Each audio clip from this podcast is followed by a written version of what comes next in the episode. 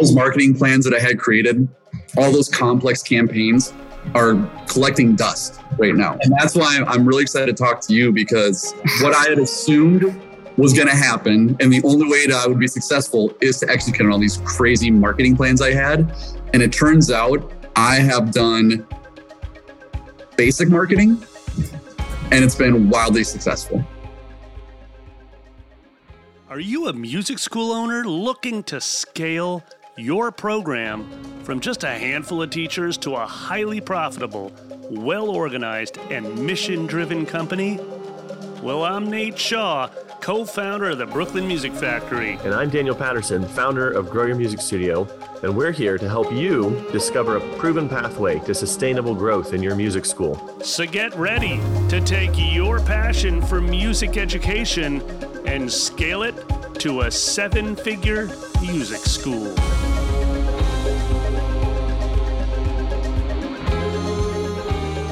Hey, welcome back. We've got a little bit of a different episode today. I recently did an interview with a client who did something quite remarkable. And I'm not going to steal too much from the episode, but this client grew by 100 students in about 6 months right after they opened their doors. I think this guy's well on his way to becoming a seven-figure music school. And I found the interview to be so powerful that I thought, or Nate and I thought together, wow, we should release this interview. And Nate, you said something interesting to me when we were talking about this, and you'd listened to the interview as well and really enjoyed it. But you said there's something here that, you know, we do spend a good amount of time talking about marketing during Brian's interview. But you said there's also some other things in there that really struck you that were outside of the marketing bucket. And I was curious, what did you hear there that you felt was so valuable to a music school owner who's reaching for seven figures or maybe is already there? Brian opens with some fascinating comments because he's clearly a veteran marketer, you know, before he opened this, before he opened his music school. And he opens with this comment where he says, man, I put together such an immaculate marketing campaign and plan. And now that my doors are open and I have students flooding in, I'm realizing that I really need to work on other buckets of my business. Wow. Yes. You know, and he's like, now I really need to focus on how to actually run a sustainable music school. So I just love that the clarity he had right out of the gate. He's like, you know what? I'm doing this really well. I'm going to now shift my focus to operations, to delivering on promise, that kind of thing. So yeah, I just loved his awareness. Yeah. So without stealing thunder from the episode, you know, the big takeaways that I got from here, and I really recommend you listen to all of this because he gets into this more at the end. The two big takeaways I had were, one, something that you said there, you had this big marketing plan. And then the thing that moved the needle most wasn't the big complex funnels he planned out and all that sort of thing. And I'll let him get more into that. And the second thing was kind of something surprising he said at the end. There's a little bit of surprise at the end. I'm not going to spoil the surprise, but I actually had some questions for him in terms of, what were you doing in that particular action? So this guy is a great marketer, grew very, very quickly, organically, you know, and I think there's something here, even for a large school. And there was a technique that he used that I dug a little bit deeper into and found to be quite fascinating. So yeah, that's my big takeaway. Any other takeaways you had, Nate, before we jump into the interview with Brian? I just had a couple. The first one was that he is very clearly leading with mission and purpose, which you and I really appreciate when working with, our own 7FMS clients. It's just, they're just, you know, we've actually worked with some larger schools, much larger than Brian's school, that are still really trying to get clear on what their value proposition is. And he comes right out of the gate and he's like, look, that is where I started. And if you, visit his website, Rock U, he's in a small town in northern Minnesota. And yet he's using really great foundational principles around marketing. So I just love that he's leading with the why. Our listeners will really appreciate that and hear that in a lot of the language he uses. And then my second big takeaway was just, he is so clear on the foundational marketing concepts. And so everybody listening here, if you're thinking, what new hack or technique am I missing Yeah. You'll really appreciate how Brian's like, you know, there's all these opportunities, but let's just focus on what really matters foundationally. So he even says, man, I got back to the basics and I really got clear on those. And I think you do a great job, Daniel, over the course of this interview of being like, okay, I dig it. Let's take it from abstract to concrete actions that you have taken. Yeah. So tell me what that looks like in your week specifically to make sure you're focused on foundational principles. There's something for everyone here because he's bridging the gap between being a small studio or school to growing much larger. And, you know, he's adding more and more students every month based on what he talks about in this interview. So without further ado, let's just jump into it. So yeah, I would love, so you had, I think when, I think, you know, mid-year this year, you were around 30 something students. And then when I last checked in, you probably have more now, but when I last checked in with you, you had over 100, I'm pretty sure. And so, yeah. So as of today, we just hit 130. Okay. So still seeing growth. So you've gone up about 100 students in how many months? So we opened our doors on June 1st. Right. So we have now seen 100 students gained net in those 6 months. Net, which is huge. Yeah. Mm-hmm. And our attrition rate is relatively low. We're continuing to grow, even with the state of everything right now. You know, I was really expecting to see kind of a downturn in about mid-December because for us, COVID numbers were really spiking in the state of Minnesota where we're located. And so I was expecting to see a huge pause, but that hasn't happened. If anything, we've seen numbers increase and increase quicker than I anticipated. So I could not be more pleased with how things are going right now. Definitely way further ahead than where I anticipated being when I was planning everything out. You know, my first 12 months of being open, creating draft P&Ls and goals and everything. I'm a good 4 to 6 months ahead of where I thought I'd be at this point. Where you thought you'd be, yeah, that's fantastic. So what's interesting is that since you come from a marketing background, you probably came into this and had a really strong plan of what to do. And so what I love. I'm just going to ask you a series of questions if that's okay. Yeah, totally. First, could you give me the overview of what your marketing plan was? Understand, I'm just coming from a place of curiosity. I want to see how someone, a different person thinks than me. You know what I mean? Yeah. So I just love to hear your overview of what your marketing plan was. So I think it'd be a good time to just kind of provide a little background on my marketing. Yeah. So as Daniel, as you know, prior to opening our music school, Rock U Music School, back in June, I had spent the previous decade leading marketing and digital marketing teams in the corporate world. And so coming into when I first met you and started joining up with the coaching calls and everything, I've kind of got the inverse relationship with what most of the people in your program have, which is where most people have a strong background and history of owning music schools, being teachers, and want to learn more about marketing. Whereas I came in and I've got a strong background in marketing and know nothing about owning a music school or teaching or anything like that.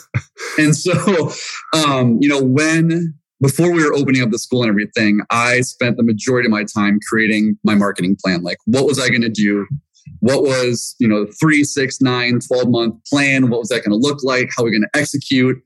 And I was looking at it through the lens of everything I'd done over the past decade. So we're talking complex things. So, you know, I was going to be creating social campaigns, customer personas, customer journey maps, then building dynamic marketing campaigns that adjust their content based on your persona type and where you're on the customer journey and how you've interacted with our website and the brand.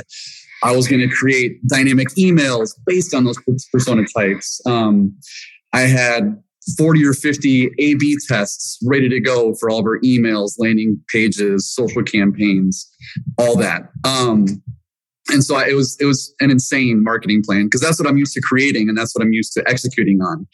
And then we opened the school and I realized I have no clue how to run a music school. And so all of my time, truly since we opened, has been spent learning how to run and operate a business. And those marketing plans that I had created, all those complex campaigns are collecting dust right now. And that's why I'm really excited to talk to you because what I had assumed was going to happen. And the only way that I would be successful is to execute on all these crazy marketing plans I had. And it turns out I have done basic marketing and it's been wildly successful. And I think that's what I can attribute to the success of Rock U and how we're doing is what I like to call a very simple concept, purposeful and intentional marketing. So that's kind of the setting the stage for everything is that I had a lot of plans for what I wanted my marketing campaigns to be. They were going to be complex. They were going to be very multifunctional. There was going to be a lot of dynamic aspects to them. And I haven't done any of that. It's been very basic, very foundational, but it's been purposeful and intentional. And even though it's been basic, we've done it well. And so that's been a big aha moment for me, realizing that, the basics do work. So, yeah. So I'm not going to influence you, but I try to influence you or whatever. So when I think about growing this business or thought about growing my studio business, there were particular focuses that I had. Mm-hmm. I'm going to give you an example. One, for the studio, one of the main focus numbers that I had was focusing on how many people are actually discovering my website every single month. So that was like a focus area. And then I had a focus on, okay, what's the main way I'm going to bring people to my website? This was the way that I thought. I'm curious, what are you focusing on? I want to put a pin in what those actual basic and foundational marketing things you were doing. I'm gonna save that for a minute. I want to even know what you're at the top level thinking. What are you even focusing on when it comes to your marketing?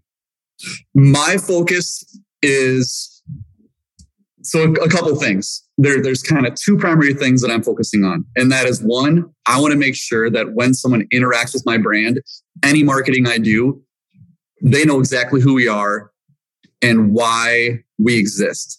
So all of our marketing, everything we've done is looking through the lens of what is our value proposition, so that anytime someone interacts with anything Rock U related, whether that's our website, a landing page, an email, a social campaign, our Google ads, once they've interacted with the brand, seen what we do, they know exactly who we are. So then when they go through the process and we go through lead conversion, by the time they filled out the form on my website, they know exactly who we are and what they're going to get. And it makes all of our conversions that much easier.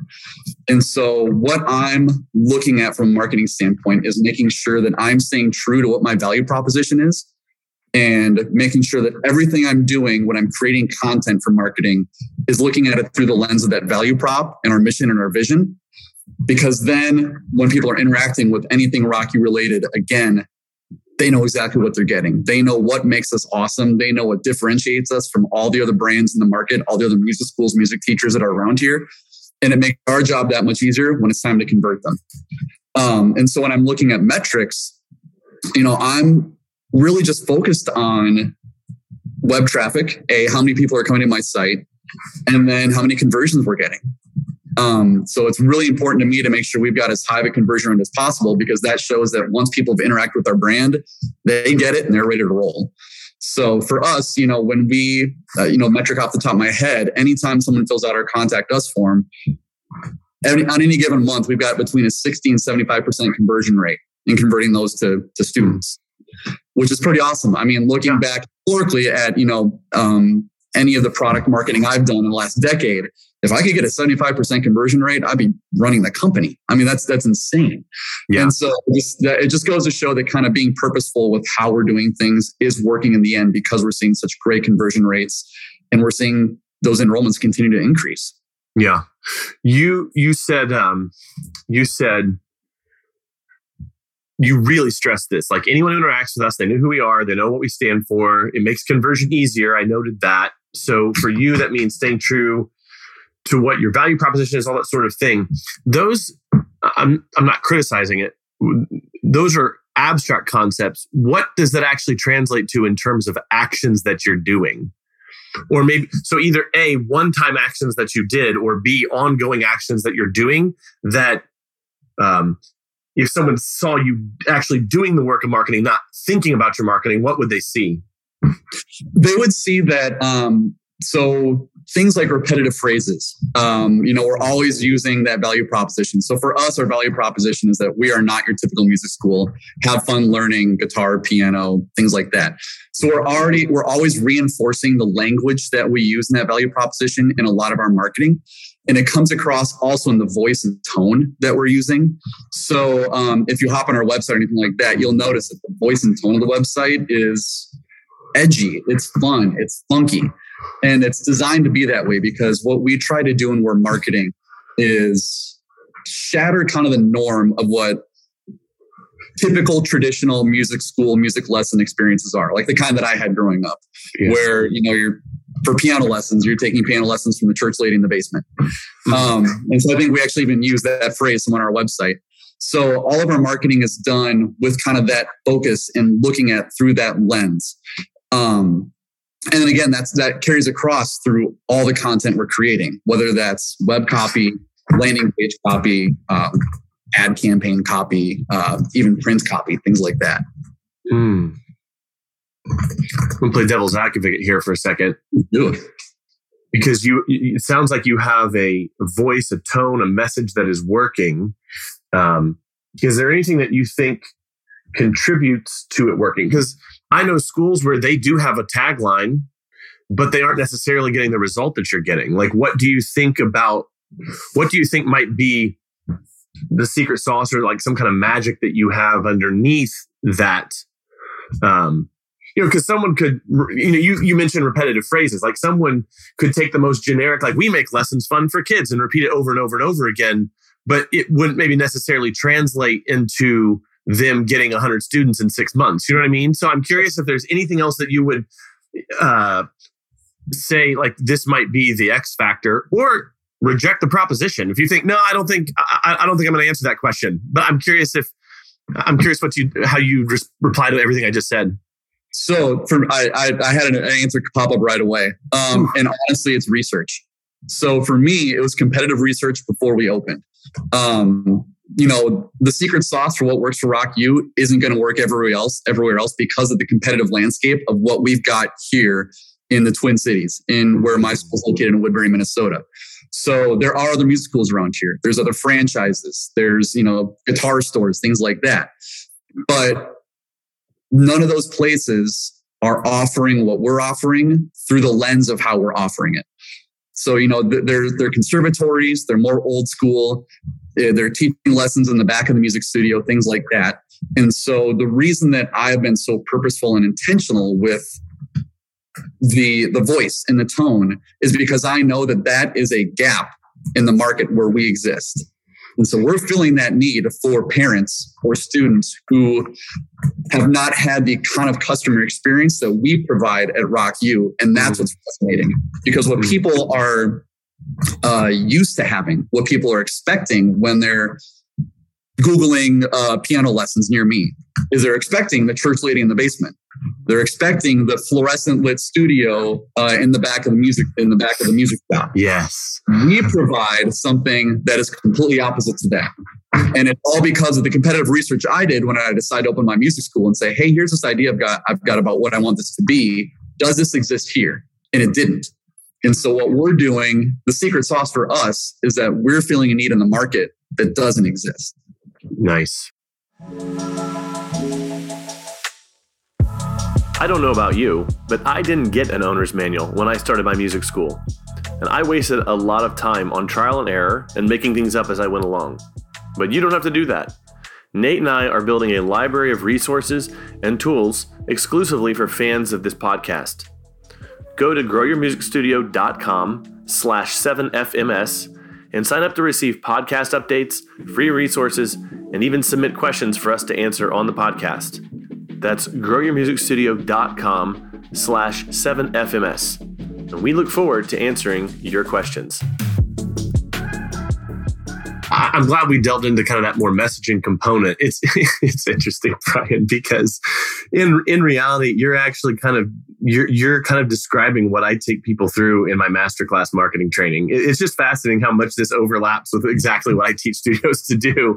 And you've never taken it because you don't need to. Like, you could probably teach it yourself, to be honest. That's just funny to me. But, you know, and this is something I say in the marketing for the masterclass, is that I didn't make this stuff up. Yeah. I'm just like, some people, I think, like, you know, they come in, they have no idea because they've never taken a marketing training before. They're not really marketers, they're teachers, as you were saying. And they'll say something to me, you know, me that makes me realize, like, oh, they're trying to figure out, like, what this actually is. And I'll say, I'm not reinventing the wheel here. I'm not, like, claiming that I've come up with some kind of fancy new thing. I'm taking traditional principles in marketing, deep, time-honored principles, and I've just applied them to our industry, and then I'm giving you as many copy-paste templates as I possibly can to cut your learning curve down, because it took me a long time, right? Trial and error. And anyway, so I wanted to get to another question, though. Like, in terms of your marketing diet, what are you actually doing in terms of tactical things? I'm curious. Yep. So we've got a few things, and this is kind of, again, we're doing the basics. And so it's not like I'm not, you know, our success and how we're growing. I did the research because, you know, you and I have had this conversation. I'm a data nerd. I dive into metrics. I dive into what's working, what's not working. And at the end, I'm actually going to tell you what's working the best. And it's going to be completely opposite of what my entire career has been like and kind of all that. So, but basically, you know, we're doing the basics. So when I'm, again, kind of going back, whenever we're creating anything from a marketing standpoint, everything is done through the lens of our value proposition, our mission and our vision and everything. And so all the content is created that way. So that, again, once people interact with the brand, they know what they're getting right away. So for me, brand identity is so important because that's the foundation of how we create all things marketing. And so we're really just kind of doing the basics. So social campaigns, Facebook. However, I've scaled back Facebook because that is proving to not be as successful as I thought it was going to be. When we started off, go ahead. Are you talking ads or are you talking more organic things? Both. Okay. Organic, we're doing things from an organic standpoint. We're constantly updating Facebook, but we had, when we did a what I call a waitlist campaign before we opened. That's how we had 35 when we for 35 students enrolled when we opened back in June 1st, is that we ran a Facebook waitlist campaign and a Google AdWords waitlist campaign to get people pre-enrolled for the school. That worked really well. But once the school opened, I was continuing to tweak all the Facebook messaging, the paid campaigns, and we were just getting any returns on it. The results were pretty negligible. And cost per lead was just not... it wasn't working for me. So I've actually scaled back all of our paid advertising on Facebook. I've taken that money and put it into Google AdWords because we were seeing better returns on that. Not as many conversions as I would actually have expected through Google AdWords, but still getting a lot of good impressions and a lot of traffic on the website. I'm sure that if I did some analysis and kind of figuring out, looking at lead attribution, kind of where leads came from, some of those who converted later probably started at Google AdWords. But again, I haven't had the time to go to the funnel and figure out where converting from. When you're talking Google Ads, are you doing search network only or are you using display as well? Only search network. Okay. Yep. No display. And again, that's just one thing because just budgets, we're starting off. It's not a ton of budget to work with.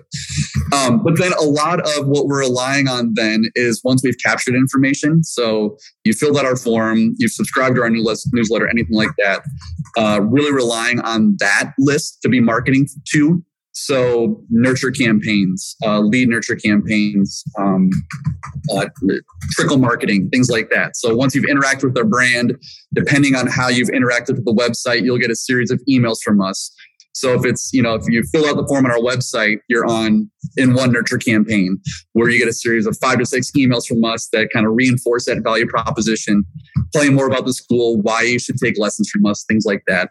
If you just enroll for the newsletter or sign up for the newsletter, you're in a separate nurture campaign where you're more just getting basic information from us with the end result of hoping to get you back to our contact us form where you then want to enroll to be a part of the school. Or, you know, if you're looking at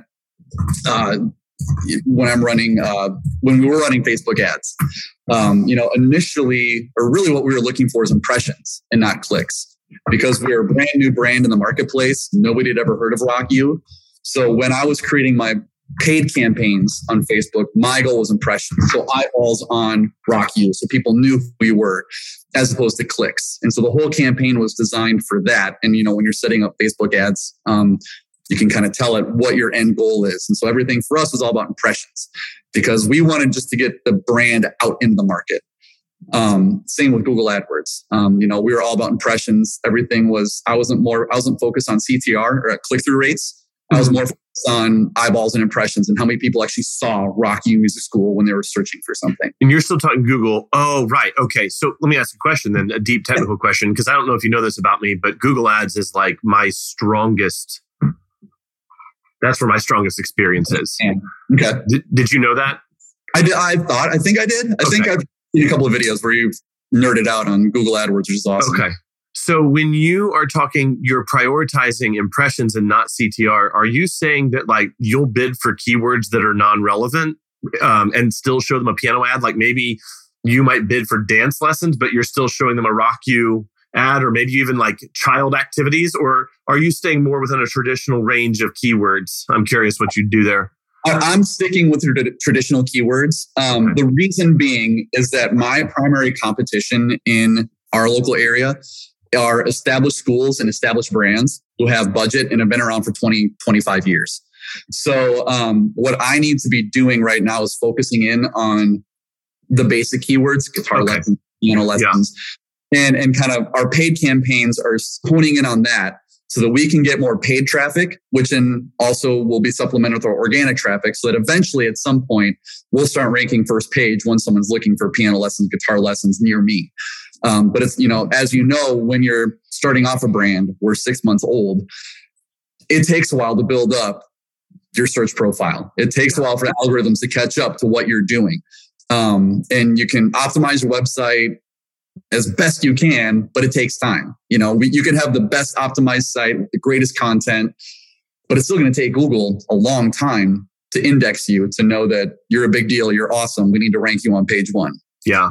So my goal right now is to supplement in the meantime with paid search to kind of get myself into those more top of mind keywords like piano guitar lessons. Yes. So kind of speeding up the process to then where we get the organic traffic that was kind of created because we focus so much on paid in the start. Yeah. Oh, yeah. And that's pretty traditional. A lot of times if someone invests in an SEO campaign, a lot of times those SEOs will actually even like do a Google campaign just to... in those initial 3 to 6 months where the SEO hasn't quite kicked in yet, they'll do like Google ads. I did an interview with a guy named Adam a couple months ago, who's a really good SEO contractor. And that's what he does whenever he has someone work with, when they work with him, he does like some Google ad campaigns first to kind of boost their rankings in those barren first 3 to 6 months. So you did Facebook ads, but backed away from it. You did Google ads. Is there anything else you've been doing?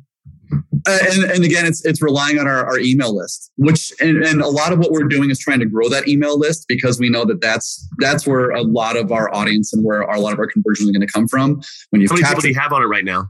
It's not big. It's only 400 names. Okay. But a lot of our marketing is only to get people to sign up for the newsletter. So let me ask about that. Because you said that you put people on your email list if they filled out your contact form. But my hunch is you haven't had 400 people fill out your contact form. It sounds like some of these people just subscribe to your newsletter. How did you get them to subscribe to a newsletter for music school? Because again, I think it's in our content. People see that we're doing something cool. They want to learn more. And also we've got a lot of kind of coming soon type of information about group classes, about different things that we're going to end up offering. So people want to they want to get updates from us. So if you, check out our website, above the fold, our primary CTA is the contact us form. It's the first thing you see. Click that, you'll get right to the form. But the bottom on the footer, we've always got our newsletter. Sign up for our newsletter. So two separate CTAs for two very separate purposes. And we're not driving people to newsletter. It's more of a passive thing. Whereas obviously the primary thing is to get people to want to enroll for lessons. Yeah, of course. Yeah. So I think a lot of it is mostly curiosity, is people want to learn more about us and what we're doing and kind of checking it out. And I think we have a pretty cool newsletter. It's nothing too crazy or exciting. You know, it's always, we send it monthly. It's only 4 or 5 blocks of content, and all of it is reinforcing things that we're doing from a group class standpoint or blog posts we've written, and trying to drive traffic back to the website for the people that haven't converted. So the newsletter also is another kind of conversion tool that we're using for people who filled out only the newsletter but haven't converted to lessons. Whereas we're always trying to sell them on something, whether it's a group class or an offer or something like that, to get them to come back and convert. Yeah. So you are using unique offers to kind of grab people's attention, as opposed to kind of just the general always on sale piano lessons or guitar lessons or whatever. Yep. Yeah. We did a Black Friday special that just completely killed. It was awesome. That one, I didn't do any paid campaigns for. It was all organic. But it was something that was just a fate. We posted stuff on Facebook, did a quick newsletter campaign, sent out to our newsletter. It was in the newsletter. Then we sent out a separate email to everybody on the newsletter list about the Black Friday campaign.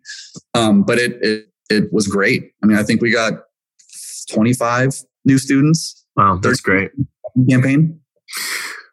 Maybe I'll kind of wind down with just a few like really short questions here. I'm curious about how many leads are you averaging a month? And those are people who basically filled out the contact form, like saying, "Hey, I'm raising my hand. I'm interested." Like how many people? I'm sure it's grown over time, but what have you seen?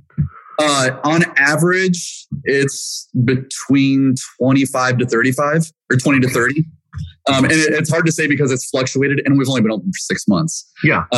But we saw a big spike in December with that Black Friday special. But I would say our average is we're seeing between 20 and 30 leads a month.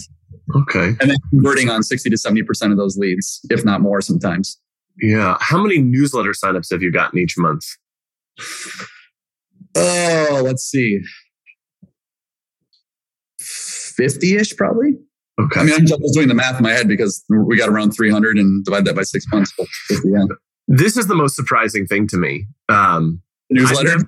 I've never really taught that as a tactic because I just never did it myself. And for me, you know, so, I mean, Grow Your Music Studio, it's not like I don't know how to get someone to sign up for a newsletter. Like, that's what this business is built on. But that's because, in my view, people coming to a music studio owner coming to a website that's designed to give information about that, there's obviously some tantalizing things that we can put out in front of them, like our ebook, our main ebook that you know I made about 6 years ago. This time has been downloaded something like 10,000 times.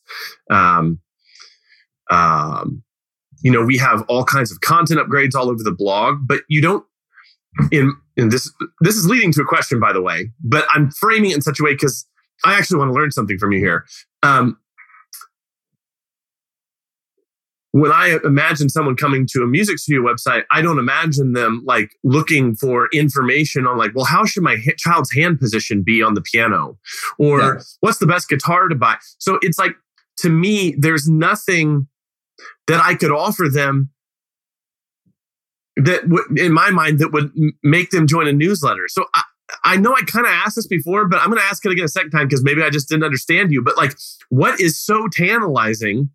Because to me, it's like, okay, if I could get them to sign up to be a lead or get them to sign up to join the newsletter, I'd rather just have them be a lead. But it sounds like you're getting both. Like you're getting the lead, but you're also, you've got something there that's making someone say like, yeah, I actually want to be on this guy's newsletter. So maybe just describe that a little bit more to me. Because that really, it surprises me. It confuses me. It perplexes me. Well, I will say this. I will say that I think the disproportionate amount that we see also comes from, and this is kind of where what I was going to bring up later, kind of the weird thing about why I think we're being so successful. A lot of it comes from our ground game, meaning events we're doing, booths we're setting up at community events, chamber of commerce events, things like that.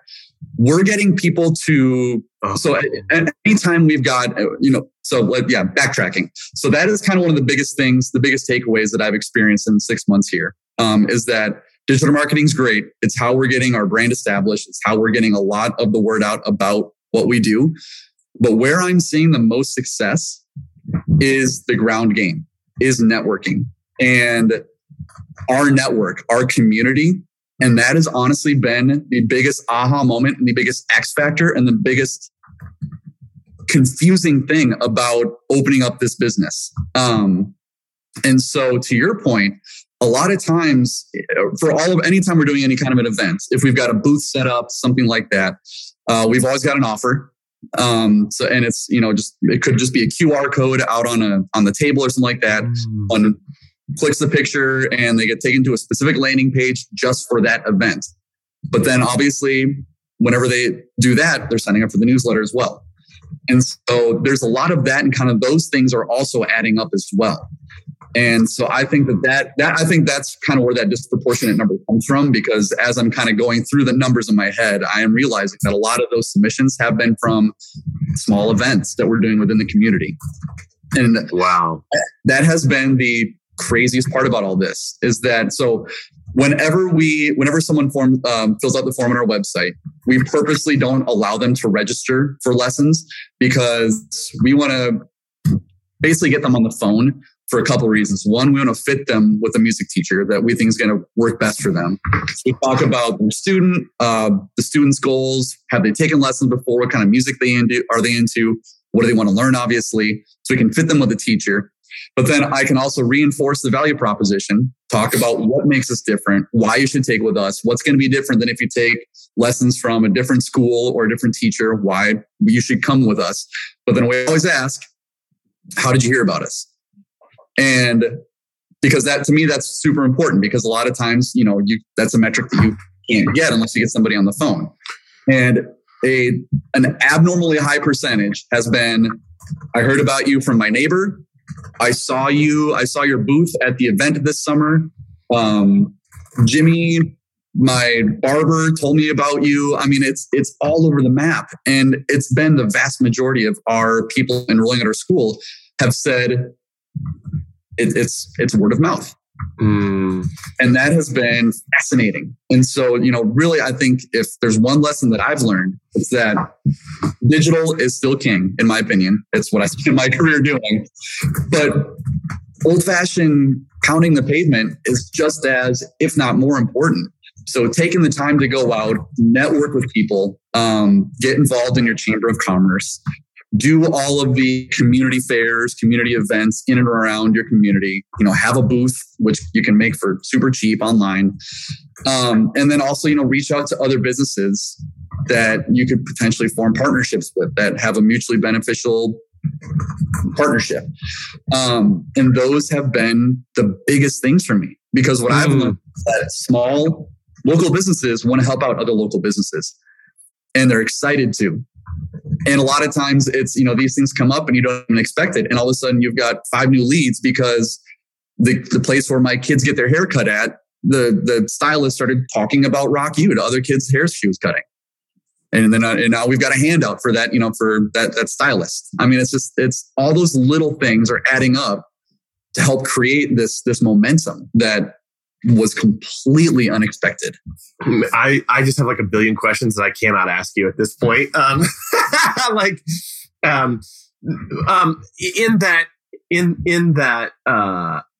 Your answer totally makes sense. So the answer to my original question, you've totally answered. The billion questions that are coming up for me is just because what you're talking about there, I was involved in my Chamber of Commerce. I don't know if I've ever mentioned that once in any video I've made for Grow over the last 5 years. And one of the things that I'm really conscientious of is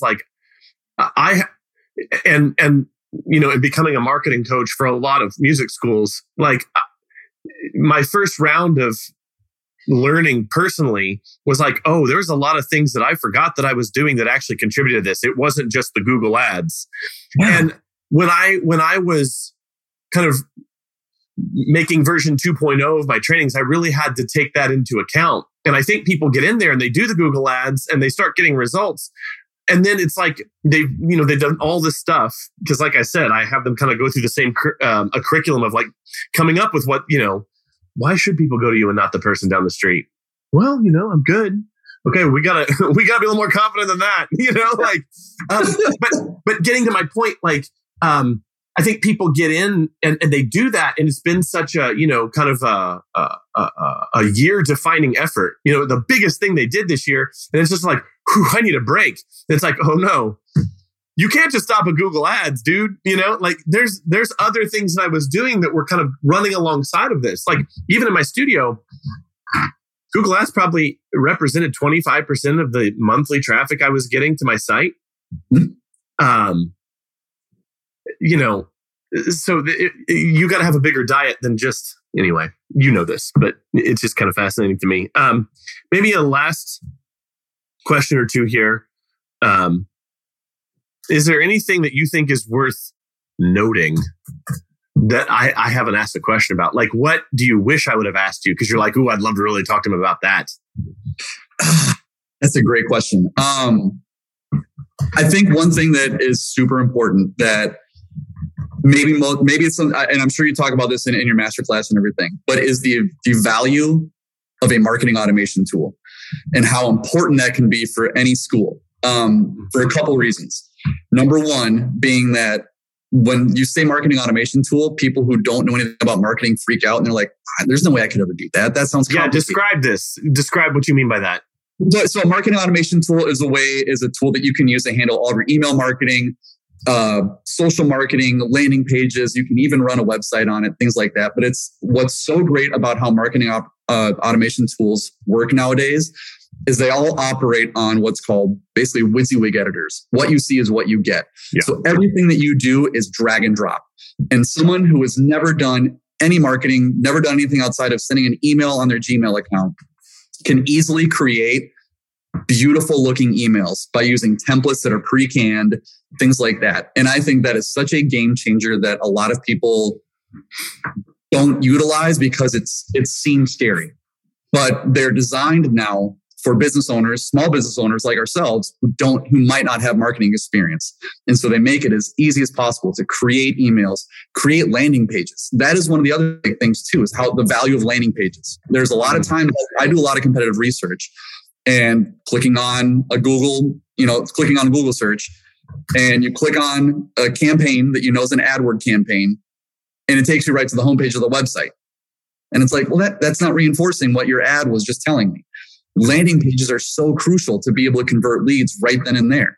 And people hear landing pages and they think, well, I don't know how to code a website or a landing page.